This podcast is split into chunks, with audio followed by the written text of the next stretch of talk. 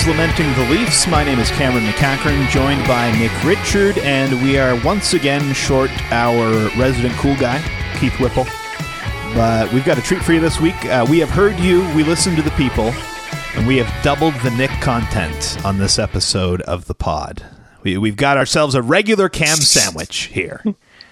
Uh, Nick Barden from the Leafs Nation just finished covering Maple Leafs development camp, so we're going to shake him down for a, a, few insights. Nick, thanks for taking the time to join us here. Thank you for having me. What's a cam sandwich?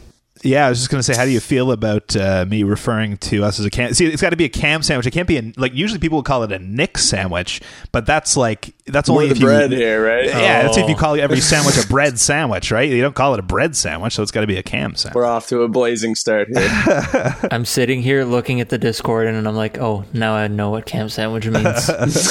that's me, baby. Um, so Nick, you you just uh, spent a week at uh, the Maple Leafs development camp. Um, obviously, you know, an exciting time for us hockey starved folks here after a, few weeks of, of nothing with the, the playoffs in the rear view, and, and we're just desperate for something, Nick. So, so what uh, what was your big takeaway from from the week? Was there anyone who really stood out, or, or just any thoughts, kind of overall from uh, from what you saw? There wasn't a lot to really take away. Like I. I wouldn't say there were players that really, really stood out. I mean, aside from the ones that were drafted, like Fraser Minton, he looked pretty good. Um, Matthew Knies looked like the best player of the bunch. Um, Ty Voit looked good. Just, I'd say all of the regular people who you'd expect to be good were good. Then, if, if you want to talk about maybe a few that didn't or sorry, that did have good showings that weren't on contracts or weren't drafted. I mean, the Jackson twins, they looked really good. Um, they seem to have a twin telepathy on the ice to know where each other are at all times. And they're like the same player, but they're not at the same time. Like Dylan's a right shot, Ty's a left shot. They're both very small, but both very good, and they would not you would not think that their size would really matter because they're so strong. Uh, another player that stood out to me was Matthew de Saint Phalle. I'm pretty sure I hopefully am pronouncing his name right. Um, he he looked really good. He played with Matthew Knies a little bit too, and I really liked how he played. And then I believe on the last or the second last day of camp, the Thursday before the Friday scrimmage, he uh, left the ice with what looked like a shoulder injury or something like that. So he didn't get to play in the last scrimmage, which is unfortunate. But he was another guy that caught my eye. But again, it was it was pretty much the main guys that you'd expect. And then I'd say those three guys, if there was anyone that maybe you didn't expect to stand out and did. Yeah, getting back to some of those top guys, you mentioned Matthew Knies and how he kind of stood out as the best player on the ice, as a lot of people would have expected and, and hoped for, frankly. Uh, do you th- think that it was purely a matter of him just being physically dominant, or were there other aspects uh, of the way that he played that really stood out to you? Uh, I, I'd say the big thing is he's physically dominant. Like, I, I remember standing at the glass one day, and a few reporters who cover the Leafs were like, he looks like he could play in an NHL lineup tomorrow. So I think that was a big thing. Like, he's a big guy. He's big off the ice, he's big on the ice. Um, one of the things that stood out to me early on, maybe the first day, was his stamina, and he didn't look like he had a lot in him, like he would maybe throughout a season. I, I believe I don't remember when his season ended, but he probably did have a little break in there, and he hasn't really played a lot of games since then, or pro- he hasn't played any games. But it, it was going to be hard for him to come into this camp and really show. I think with this, if he had the stamina, he'd probably you'd say would be the best of the best. But with his stamina limited, I think he didn't look as good as he should but he still looked really good. He still dominated. He still did everything right. Um, he didn't get, I, I believe he didn't get a point in either of the scrimmages.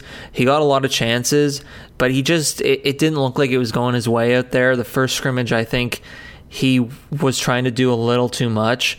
I, I, believe it was me, I think, who asked him about the pressure of coming in and being that top prospect and being that prospect, I guess, that you could say that was sort of put on a pedestal at the trade deadline when a lot of fans were like, sign him, sign him, sign him, and get him to play in the bottom or top six or wherever. He can be an important player. I, I think one of the things that I took away from camp with him is that he's should not be on that top pedestal. Like he's again, he's 20 years old. He's not going to come into a league like the NHL where it's the best of the best players and make an immediate impact, in my opinion. Like he could, but at the same time, I don't think he's a player that's going to be a very, very, very important player. Like you have Auston Matthews, you have Mitch Marner, you have a lot of those guys already. And I believe Hayley Wickenheiser said it too. Like he may be the top guy at the camp, but in the NHL, it's going to be a whole different game because there's already the top players on the team, and he's not going to be that. So I think one of the things that people have to do is sort of damper their expectations a little bit. I'm not saying he's not going to be good, but at the same time, the poor guy, if he comes into uh, the Leafs team uh, next March and doesn't perform or doesn't play as good as people think, he's going to get a lot of people aren't going to like him. So that that's a long answer, but there were a lot of good things. His shot is really good.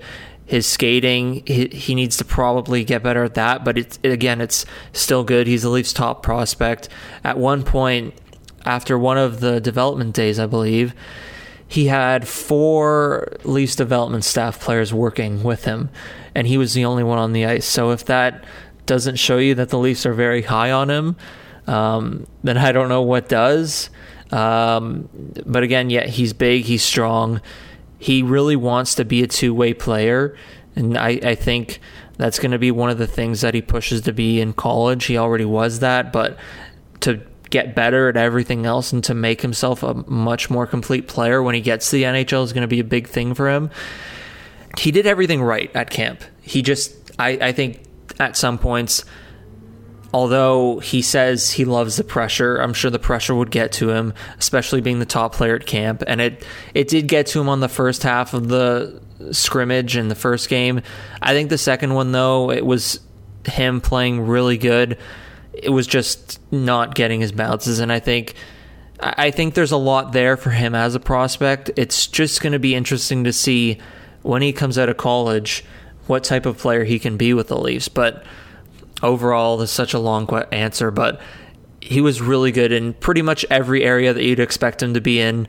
And it's unfortunate that he didn't perform and he didn't show how good he could be. But in the development days when he was doing drills, he was dominating players. I, I think Joshua Kloke had a video on one of the first days. Oh yeah, he and did. They were like, "Oh yeah, he did," and that was he. He was dominating, and people were like, "Oh, Matthew Knies is going to be better than Uri Slafkovsky." I, I think that's that's where you, you got to damper the expectations because he's probably not going to be that. We, I assume he's not going to be that, but again, he was dominant. He just didn't show out in scrimmages, and that's you, although you can evaluate a player on that, you also can't because it's essentially two games. So I, I'd say he was really good. All right. No, that that's good insight, Nick. I appreciate that because uh, I mean, yeah, from those video clips, you you would kind of just think that he, you know, he dominated dominated everything. But yeah, if you're saying that you know you would liked to see him maybe perform a little bit better in, in the actual scrimmages, like that's that's an interesting piece of context because like it's it's a lot like uh, like you know this development stuff is a lot like you know like the NBA summer league in the sense that you're not going to find out who can play, but you might find out who can't, right? Like it's um, so it's good that you know he's he's dominating in in um, in, in drills, but yeah, you know you gotta you gotta show that you can that you're kind of not just um, you know getting by in your physical tools and uh, you know that that's got to translate against much bigger and stronger players. So yeah, it's, it's, obviously you know there's still ways to go, and, and the game speed is going to be a big thing for him too. I, I, would think when when the time finally comes. But yeah, I mean, like you you kind of alluded to the the, the expectations are, are really. Um, they're kind of spinning out of control a little bit, and I can only imagine where they're going to be by the time March rolls around if he improves on, you know the campaign he had last year in, in Minnesota, right? So it's going to be interesting to follow uh, this year for him, definitely. Yeah, and I mean, he he is like you can see everything, his physical abilities, you can see it all there. It's just he needs to get in my opinion, uh, just a little bit further in all that, just a little bit further in his skating, and then he might be the player that people will think he is. He he might be a little bit less of that player because again, I think some are glamorizing the type of player they might think he is, and in reality, um, he might not be. But again, uh, like you said too, he dominates in drills, and uh, again, it's it's different in scrimmages because again, too, like these guys who are coming to the Leafs development camp, they're not they're not bad players, and it's a lot different. I remember somebody said it. I can't remember who. That, it, but it's different than the OHL because the OHL isn't all of these good players coming to one camp. It's just you have some good players, you have some bad players, and this camp is loaded with players who could have NHL potential at some point. So it wasn't going to be an easy thing for Knies to come in and dominate. And he again he did, like you said too. So I, I I'm not trying to harp on the guy. He he's really good. He's he's going to be really good. Again though, I, I, I do think that people need to put the pause button on their expectations a little bit and just wait and see what he has when he gets to the NHL. Because I, I, don't want him to get to the NHL and people are all like, "Oh, this guy isn't what he is. He's trash. Why do we have him here? He there's no point in having him here." It's it's not that, and it's it's all because of the expectations. And again, we got to just lower the expectations until he comes. And if that happens, then it'll be okay. But Leaf fans, as we all know, don't do that. So yeah, it, it's yeah. it'll be fun. It, it's going to be fun to see, especially when he gets to the NHL level because he's a great guy. He really loves Toronto. It, it's sort of I th- thought it was sort of like Auston Matthews. When Auston Matthews was asked about playing in Toronto, a big smile came on his face. And the same came with Matthew Knies. And even though he hasn't played in Toronto, he still really wants to be there. And uh, I'm interested to see what happens when he leaves school. Well, on the topic of lowering expectations or lowered expectations, uh, talking about some of the Leafs goaltending, you know, maybe not the the immediate future, looking forward to next season, but some of the guys that they had in camp here, I think the the one that stands out to everybody is a recent fourth round pick, Dennis Hildeby, and I, I know it raised a lot of eyebrows when not only did they trade up and, and target him in the fourth round, they didn't waste any time signing him to a contract. So I was just wondering what you saw from him in camp and what you kind of think of how the organization views him moving forward. Yeah, one of the difficult things about the camp was the fact that the goaltending was on a totally different um, rink. So that at, at, times, usually, I think the first three or four days uh, away from the scrimmages, they had a group well, two groups practicing on different pads, and then they had the goaltenders on another pad. It was really difficult to really um, find out a lot about the goaltending just because the only time you can really watch and see what they're doing is in scrimmages because uh, to me I, I don't think you can really find how goaltender goaltenders move um, through drills so that was one thing. In the scrimmages, though, he he looked really good. A lot of the goalies looked really good. I, I think there was maybe one or two that didn't look good. Um, but Hildeby in particular, like he's such a big guy, especially when um, when when he walked up to the media, he's a I, I believe I think he said he's six foot six, and he's a big dude, and he can he can move, especially using his athleticism. Um, so that's a, an interesting thing. The other interesting thing, uh, like you said, Nick, was just how fast they signed him, and especially when he spoke with the media, he said he had two hip surgeries uh, last year, and I, I found that to be interesting too, just in the sense that they signed him so quickly. And it's just like, what what are we doing here? If he had two hip surgeries, maybe do you want to slow that down a little bit and maybe just see how he does with one more year in Sweden? But uh, they went out, they signed him.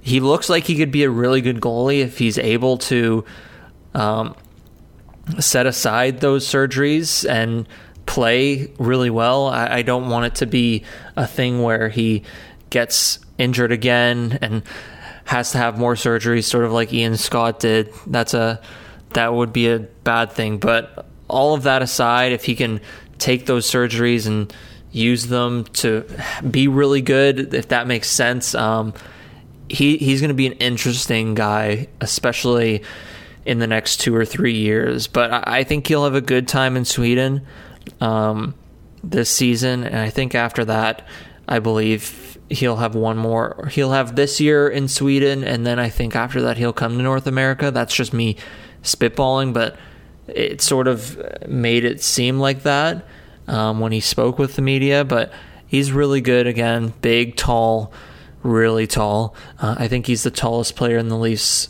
organization as a goaltender. He's I believe he's taller than Keith Petruzzelli as well. So he's a big guy. He can move. He's he's always square to the puck, which is always good, and he doesn't have to rely on the athleticism a lot. Um, but this similar to Petruzzelli, when he needs to use the athleticism, he will. So a very interesting goaltender. Um, but a lot of people are high on him, so I'm excited to see what happens in this next year in Sweden too. So, uh, wanted to talk briefly about a guy who's part of the, the, the prospect pool but wasn't actually at development camp.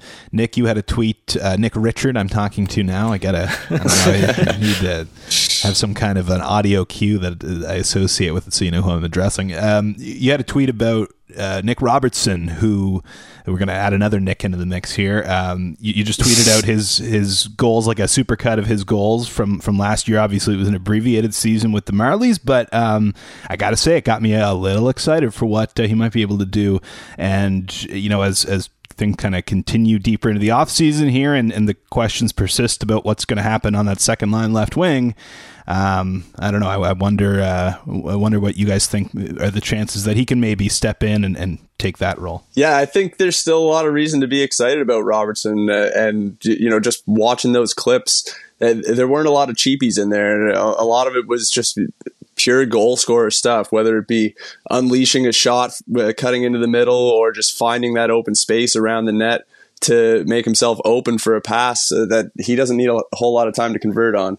So I think that those are the kind of things that translate to the next level. It, it's all the other things for him uh, in order to create those opportunities and put himself into those positions that is still a work in progress. But I think the biggest thing with him, is, and I know some people were down on him after last season and his audition with the Leafs, I know he got a little bit of time up the lineup playing with Tavares and Nylander, but for the most part, he was really kind of sequestered down uh, in the bottom six and, and, didn't really receive a lot of those offensive opportunities. So I think it, it, it's time with Robertson to really see what he's capable of. I, I expect that he's going to be given a long leash uh, out of camp, uh, playing some prominent minutes, and that's really you know it seems like the way to go with a, a player who at 20 years old, scored at over a 40 goal pace in the American Hockey League.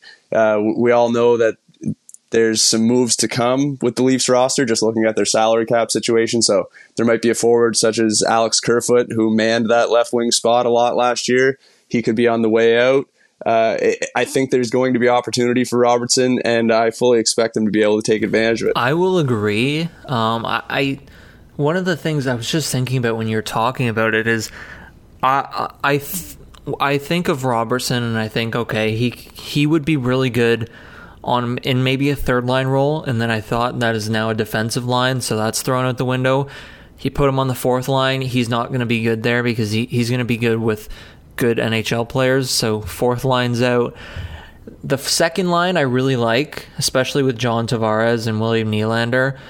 And then I thought, why don't maybe you try and put him with Matthews and Marner? I that's an interesting one too because Marner is very good at setting players up, and if you have two guys like Matthews and Robertson who can finish goal and score goals, I think that's an interesting one. I, I do like him in the top six though. He he really wants to be in the NHL. Covering him last season, a number of times you just ask him questions and he'd be like, "My goal is to get to the NHL, and I'm not stopping until I do." So he I think, like you said, Nick, he's going to get a long leash. He deserves a long leash because he's he he needs a longer look. Like it's not fair to him to have five games, and if he doesn't score a goal in those five games, be like, that's it. Go back to the AHL and get your confidence up. I think it, it's worth it for him to have 10, 15, 20 games just to see if there is something there, and and if it's if it's anything shorter than that, it's really not fair to the guy. He's been through a lot in the last year, two years, and I, I think he's shown enough last season in the AHL with his goal scoring and just finding ways to be open and get the puck and release it really fast. That was one of the things that he struggled with in his first AHL season was trying to be open. I remember watching him then and he would just beaver tail his stick on the ice at all times and he, he wouldn't even be open and he still wanted the puck. So I, I, think that's one of the things he grew a lot in is finding the open space and being open for a pass and then a shot. And i, I think um, it's again he proved his ability at the ahl level. I think it's it's worth it to give him a really long leash. And I would love to see him with Matthews and Marner.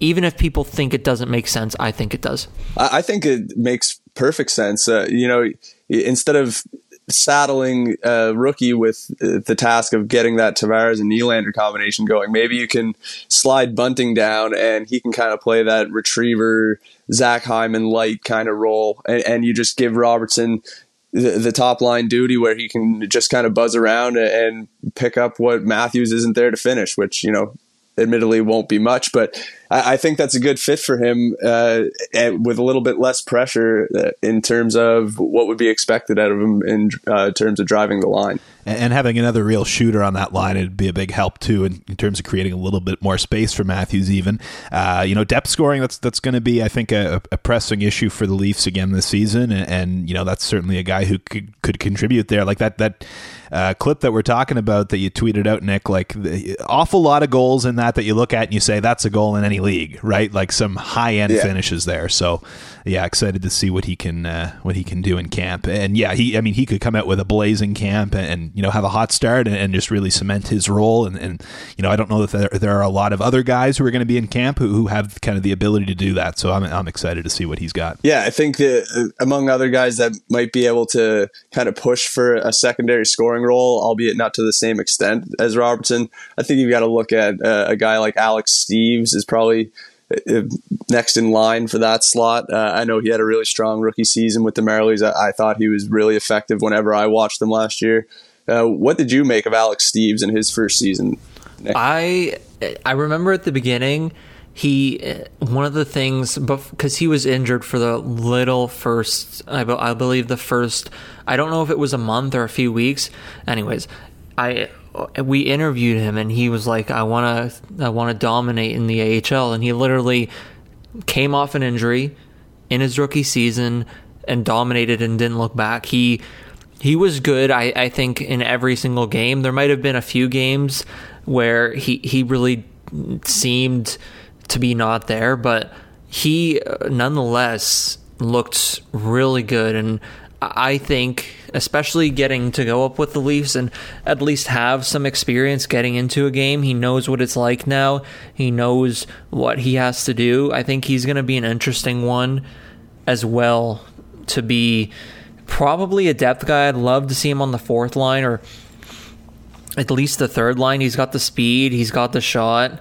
Um, he has some toughness too. He's he actually. I don't know if you know if you guys saw him drop the gloves last season, but he did that. Um, so he can always use more of that. Yeah, exactly. So he's he's a very complete player. He's he's a very good guy that would fit in really well with that team. And it, even if he doesn't make it out of camp, he'd still be great if there's an injury. I, I think I think he's going to be very good. He's probably next in line after Robertson in terms of those injury call ups if you're looking for a scoring winger, would you say? Oh yeah, 100%. I think unless we're forgetting somebody, Joey Anderson is in that conversation, but he's not really much he's not a goal scorer like those two guys are.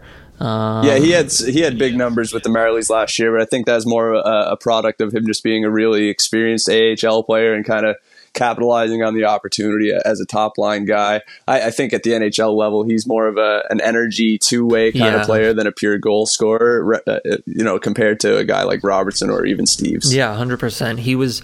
I remember Anderson being he's on top power play most of the time or all of the time. He he he scored a lot of his goals being in front of the net.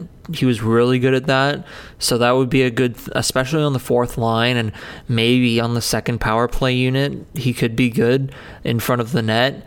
Um, but yeah, no, he's not he's not a goal scorer like Steves or Robertson. So I think I think those two guys would be in the front to be front runners for a goal scoring gig and then I don't know. I feel like I'm missing somebody, but I don't think I am after that who would be good. All right. So, just to kind of uh, cap off our uh, chat about the system here. Some news that uh, came out earlier today, being Wednesday. Uh, Rodion Amirov, uh, of course, you know we're, we're, following you know what's happening with, with him with great interest, and, and obviously sending him all all the best. Um, uh, news coming out today that his loan has been extended with uh, Salavat in the uh, KHL, so he'll remain with the club for next season. And you know, if he gets to the point where he's cleared to play, that's that's where he will play. But uh, he's just going to continue his uh, his treatment and his recovery, and um, I mean, that's that's says it's going great though. Yeah, that's as good of news as, as, as I suppose you can uh, you can hope for right now, and and you know at least for the moment, um, he, he's going to try to forge ahead with, with his hockey career and and uh, and you know continue to train and, and all that. So again, just you know, it feels like we say it every episode, but just continuing to uh, to send him all the all the good vibes and. Um, yeah, good good news to hear. Certainly um, uh, today, I think. Well, before we wrap up, uh, while we've got you here, Nick, um, not really a whole lot else going on with the Leafs, and we've kind of given our thoughts on the last few podcasts, but uh, figured we'd ask you about kind of the only uh, outstanding piece of business right now, which is uh, Rasmus Sandin. What uh, what do you think about the situation there? And I guess what would you like to, to see happen with with Sandin? A, a contract, a, a trade, short term, long term? What are you? What are your thoughts right now? Um, very good question. Uh, it's so difficult because y- you look at his point of view and you sort of understand that there's no place for him to play right now, especially on the Leafs. So it's like I don't. I don't want to trade him. I, I think I think the Leafs would be better off trading a guy like Jake Muzzin. I doubt that happens because it hasn't happened at this point, and there's been a lot of time for them to try and do that. It, will be interesting to see because obviously he'd be unhappy in the situation as it is right now. I I, w- I wouldn't mind a trade, but that's not the route I would want to go down again because he's younger too, right? So he has a lot in him still. So it, it's such a weird situation just in that sense and just the fact that a team could offer sheet him. And if a team was smart they would offer sheet him and that that would be it. But um, I guess I'd say right now it's I, I wouldn't want to trade him. It would make sense to trade him a little bit but I'd rather much rather re-sign him. Yeah. Yeah I think that's pretty much where I am too with it. Um, like I, I wish that the Leafs could like trade him and then see what return they could get, and then restart the game without saving. and he's back on your team, and then you get to make the decision. You know, like I, I like I, I'm really intrigued by what you could get for him, but man, I really don't want uh, I don't want to see him continue to develop elsewhere and, and becoming into a stud, right? Yeah, well, in the offer sheet threat, uh, you know, it raises an interesting question because if you look at the compensation for the, the offer sheets, anything uh, under, I, I believe, $4.1 million, the compensation is only a second round pick. So when you look at it through that lens, uh, that cap hit is a lot more than what the Leafs would be happy to pay or even able to fit under their cap limit right now. But on the other side of the coin, a, a second round pick is not worthy compensation for a player of Sandin's caliber. So they, they have to be pushing for a resolution before it gets to that point. And uh, I, I think that it's going to ultimately result in a, a short term deal, maybe even a one year deal. Uh, that just gives Sandin another opportunity to kind of prove his worth over the course of the next season before he uh, goes for his payday once again. And w- one of the things I did want to say quick was just his trade value too. Like you, you don't know how good he can be in the future, and you could trade him right now for something that's not worth his value in two or three years. So I, I, think that's a big risk too. Is finding a trade partner who would provide something that is going to be worth how good he can be in the next few years because he's going to be a top pairing guy, and if he somehow gets away, it's it's going to be tough on the Leafs to sit back and look at that in the next two or three years and think that that happened. So I, I, I now that I look at the trades, that part scares me. So maybe, maybe just let him get signed by Toronto, or maybe I'm thinking about this right now, and I think it's a bad idea. But I feel like an offer sheet, him going away on an offer sheet rather than a trade that seemed to be botched two or three years down the road, it would make me feel better. But like Nick said, I I, I think a one year deal would be the best thing for him to come in and prove it. I just hope he plays with the Leafs if he does get signed because it's not really fair to him. But even with the other players, it wouldn't be fair to them to sit out. So it's a it's such a difficult situation, and I hate it. Yeah, that's I think that's a good way to sum it up there, Nick. Uh, I hate it, and I want it to be done. um, all right. Well, we're going to pretty much wrap it up there. Just one more transaction that I uh, wanted to, to make a note of. Not not really concerning the Leafs so much, but uh, the Toronto Marlies have signed Logan Shaw to a, a three year deal. Um, so an AHL deal for one of Cape Breton's own. Played for the Cape Breton Tradesmen, drafted by the the Screaming Eagles when they were still the Screaming Eagles before they dropped the Screaming part. Um, uh, Nick, I, I, don't know if you got to see Logan Shaw at all growing up, uh, but uh, I, I, remember like he was considered like an overdraft into the Q a little bit. Like the, the Eagles kind of jumped up and took him. He was a Cape Breton boy. I just looked at the 2008 Quebec League draft though, and I, I can't really say that there was uh, there was too much of an overdraft going on there. You know, he, he was solid, but the numbers were never really there. Like, he, but you know, big guy, made it to the NHL. Cape Breton boy carved himself out a, a nice pro career. yeah, I always think when when you know these East Coast guys sign with the Marlies, I'm like eh, growlers, growlers fodder. But uh, I don't think that's going to happen with him. His numbers have been too good in the AHL, and he's 29. I don't think that. I feel like you know you're signing there because you you like the Marlies you know program and you're hoping to springboard it rather than you know going back to play at home after you've you know which you did from ages what like 15 to uh, 20 or whatever so. But something for the east coasters there Nick Barden, uh, appreciate the, the time, my man, uh, filling us in on the, uh, the development camp. Um, we learned lots, and uh, thanks for thanks for doing it. I appreciate it. Uh, I did want to say one thing, Max Ellis. I forgot him as one of the players that stood out. So don't sleep on Max Ellis when he gets to the NHL one day because he's going to be good, especially if it's on the Leafs. There you go. I think I think he was number twenty on the uh, the Leafs Nation's uh, prospect rankings. It's it's officially prospect ranking season, so you know that that what point of the off season we're in when that starts. But uh, I don't know if either of you guys are writing anything for that. But a little plug there for the uh, the Leafs Nation's prospect series. So we very much are. That I, I, I figured as uh, much. number 20 max ellis kicked off our countdown started by uh, our colleague and good friend kyle cushman and uh, Nick has already dove in with William Villeneuve. I've got one coming out uh, tomorrow, so there'll be plenty of prospect content coming at TLN from myself, Nick Barden, uh, Kyle Cushman, and Jon Steitzer as well. All right. Good way to end it. Thank you, Nick. Thank you. Cheers.